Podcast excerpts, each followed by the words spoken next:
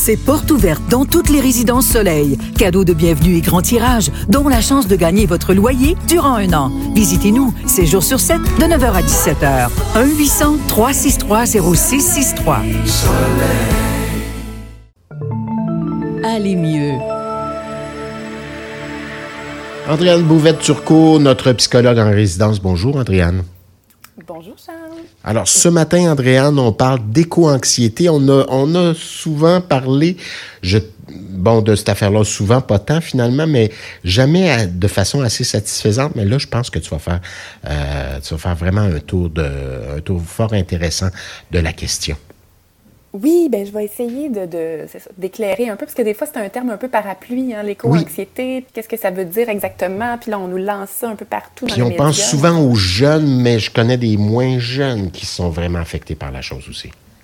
Ben oui, ça peut affecter, euh, c'est vrai qu'on en parle souvent comme étant euh, le, caractéristique des, des, millénarios, mais ça peut affecter tout le monde. Il y a des gens de toute génération qui, euh, qui, présentent des symptômes d'éco-anxiété. Au cœur de tout ça, évidemment, c'est bon, euh, euh, c'est les changements climatiques, la crise climatique. On parle de pollution, on parle de déforestation, les feux, entre autres, en rajoutent un petit peu depuis un, petit bout de temps. Extinction d'espèces également, surpopulation, etc., etc.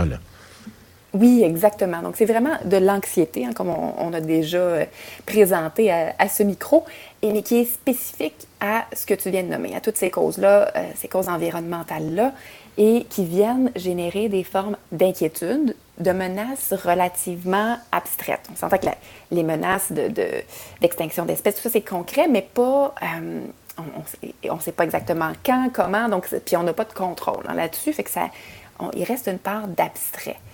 Et ça génère une très grande peur pour l'avenir, entre autres, et souvent de la culpabilité par rapport à notre mode de vie actuel. Mais qu'est-ce qu'on fait pour contribuer à tout ça? De quelle façon on se rend coupable, nous aussi? Et là, comme j'aime bien dire, le petit hamster part dans sa roue et tourne et tourne et tourne. Effectivement. Donc, euh, si c'est poussé sous forme plus grave, on va dire, l'éco-anxiété peut être associée à un trouble d'anxiété généralisée. Mais en soi, ce n'est pas nécessairement un, diagnostic ou une condition clinique. C'est vraiment avoir sur un continuum. Euh, on peut avoir des, inquiétudes, des inquiétudes sérieuses, des préoccupations par rapport à l'avenir, à l'environnement, sans que ça vienne nuire à notre fonctionnement et que ce soit vraiment euh, un diagnostic psychologique comme tel. Mais ça peut l'être aussi. Donc, il faut quand même garder l'œil ouvert puis voir à quel point ça vient impacter notre, fonctionnement au quotidien, à quel mmh. point on en souffre. Les symptômes euh, pour lesquels on, garde l'œil ouvert, hein, on parle évidemment de peur, d'inquiétude. On peut avoir aussi un, fort sentiment de colère, par exemple par rapport à, l'inaction perçue des gouvernements, à des gens autour de nous qui ne s'impliquent pas ou qui s'investissent peut-être pas autant qu'on le souhaiterait. Un fort sentiment d'impuissance. Hein. Je parlais tantôt du fait de ne pas avoir le contrôle. Euh, on a beau euh, composter, recycler, pas avoir de voiture, ça reste qu'une seule personne ne fait pas une immense différence. En fait ça génère quand même énormément d'impuissance de la tristesse, des pensées intrusives. Hein. Ça, c'est des pensées, des inquiétudes qui reviennent, qui reviennent à des moments, des fois où on s'y attend pas, sans nécessairement qu'il y ait un déclencheur précis, et, puis qui viennent vraiment déranger notre, fonctionnement. Tout à fait. Je, dirais aussi des comportements plus confrontants aussi. Beaucoup de gens qui vivent avec l'éco-anxiété, je sais, j'en ai eu dans mon entourage, j'en ai encore dans mon entourage, sont très, très confrontants, se referment sur eux-mêmes, on euh, deviennent peu à peu très, très conflictuel également. Oui, et, ça, ça fait partie des trucs hein, dont on va parler là, pour, euh, pour un peu y remédier, mais de s'isoler, ce n'est pas la solution. Ça l'est rarement avec, avec toute chose, mais, euh, mais effectivement, ça s'applique aussi pour l'éco-anxiété. Donc, ce qu'on veut, on veut aller chercher des trucs qui vont nous aider un peu à, à tolérer ces sentiments-là, notre impression de ne pas avoir de contrôle sur la situation, nos inquiétudes, nos pensées intrusives. Donc, qu'est-ce qu'on fait? Hein? D'abord et avant tout, on prend soin de soi.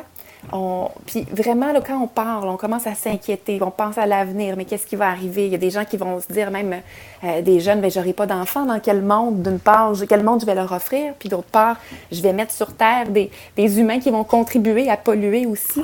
Donc, là, on est vraiment dans la projection de l'avenir, on se ramène dans le future. Hein? Le retour du no, du no, future que, quand j'étais ado. Exactement. Fait qu'on se ramène vraiment dans le moment présent. On prend le temps de, de, regarder autour de soi, d'identifier ce qu'on voit. On est quel jour, il est quelle heure, qu'est-ce que je suis en train de faire, qu'est-ce que je sens? On utilise nos cinq sens beaucoup. Hein. Qu'est-ce que je vois, qu'est-ce que je sens, qu'est-ce que j'entends? Pour vraiment s'ancrer dans le moment présent puis ramener notre esprit de, de ces inquiétudes-là. On peut en profiter aussi pour se connecter avec le côté positif de l'environnement, aller faire des activités en nature, jardiner, euh, encore des choses un peu dans le micro, mais qui vont nous générer des sentiments positifs.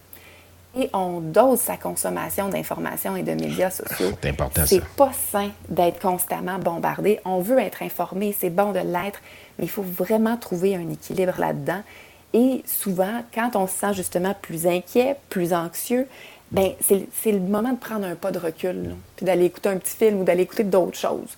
Même d'aller chercher de l'information positive, aller s'informer sur des mouvements qui posent des gestes concrets, qui font des petites différences, des groupes inspirants, des témoignages inspirants pour contrebalancer le flot d'informations inquiétantes qu'on reçoit. Tout à fait entrer en contact avec des personnes qui partagent les mêmes idées, les mêmes valeurs aussi. Hein. Des fois, au lieu justement d'être dans la confrontation avec son entourage, on essaye aussi d'aller, euh, d'avoir des moments d'interaction avec des gens qui pensent comme nous, qui ressentent les mêmes choses que nous.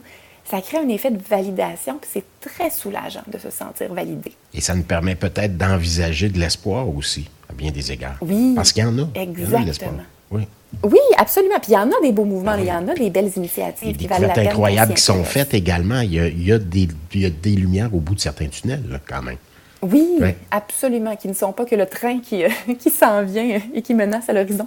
voilà. On, on, prend des mesures concrètes aussi. Hein. On veut, c'est les gens qui veulent s'impliquer, qui veulent faire une différence. Mais pour garder ce fameux sentiment de contrôle, on s'assure que les mesures qu'on prend, que les objectifs qu'on se fixe soient réalistes et qui soit à la hauteur de nos capacités. On ne pourra jamais renverser la vapeur tout seul ou convaincre une horde de gens de changer leur façon d'être. Donc, qu'est-ce que je peux faire moi, chez moi, à petite échelle, de façon très réaliste et qui va, qui va contribuer à mon sentiment de contrôle, mais pas me placer face à un échec parce que j'arriverai pas à, atteindre mes objectifs. Et très important de se re-questionner régulièrement, est-ce que c'est à la hauteur de mes capacités et de, ma réalité, parce que nos, réalités changent. Donc, on a besoin de s'ajuster constamment. C'est ça. On ne devient pas porte-parole d'un groupe, mais on fait des petits gestes simplement pour, pour changer les choses. Hein? Ben oui, exactement. Pas pareil, non, exact, exact. Puis on peut en parler justement, c'est une belle discussion en famille, de voir quels petits gestes on peut poser ensemble, puis euh, d'ouvrir la discussion là-dessus. On choisit, hein, je, disais tantôt, de, couper de l'information une fois de temps en temps, bien choisir les sources. Il y a des tons qui sont plus alarmistes que d'autres, il y a des sources d'information qui, qui vont nous faire plus réagir que d'autres. Donc, vraiment, on s'assure de, de, doser puis de, bien choisir comment on s'informe aussi quand on s'informe. Voilà, c'est une excellente idée. On écoute le 103.3 aussi, plutôt que les chaînes d'information continue qui répètent sempiternellement la même affaire aussi. Ben voilà, comme ça, on dose notre exposition à, tout ça. Puis en plus, on a des trucs formidables. Qui sont donnés par une psychologue en résidence formidable qui tombe en vacances aujourd'hui. En fait, en ce qui nous concerne. Ben, évidemment, toi, tu poursuis ton parcours de psychologue, mais tu reviens l'automne prochain euh, sur nos ondes, j'espère. Bien sûr. Je bon, je suis rassuré. À, l'automne, avec le plus grand des plaisirs. on, va te, on, va te, souhaiter de belles vacances, un bel été. Andréane Bouvette-Turcot, toujours content de te parler. Ben, c'est tout à fait réciproque. Bon été à toi et à tous les auditeurs. Prends soin de toi, relaxe, respire et fais attention à ton talon. oui, c'est promis. Que tu t'es cassé il y a quelques semaines. voilà. Pour ceux et celles qui se demandent pourquoi il dit ça, ben c'est pour ça. Voilà. Ben, merci, Andréane. Bye. Bon été. Merci à vous autres aussi.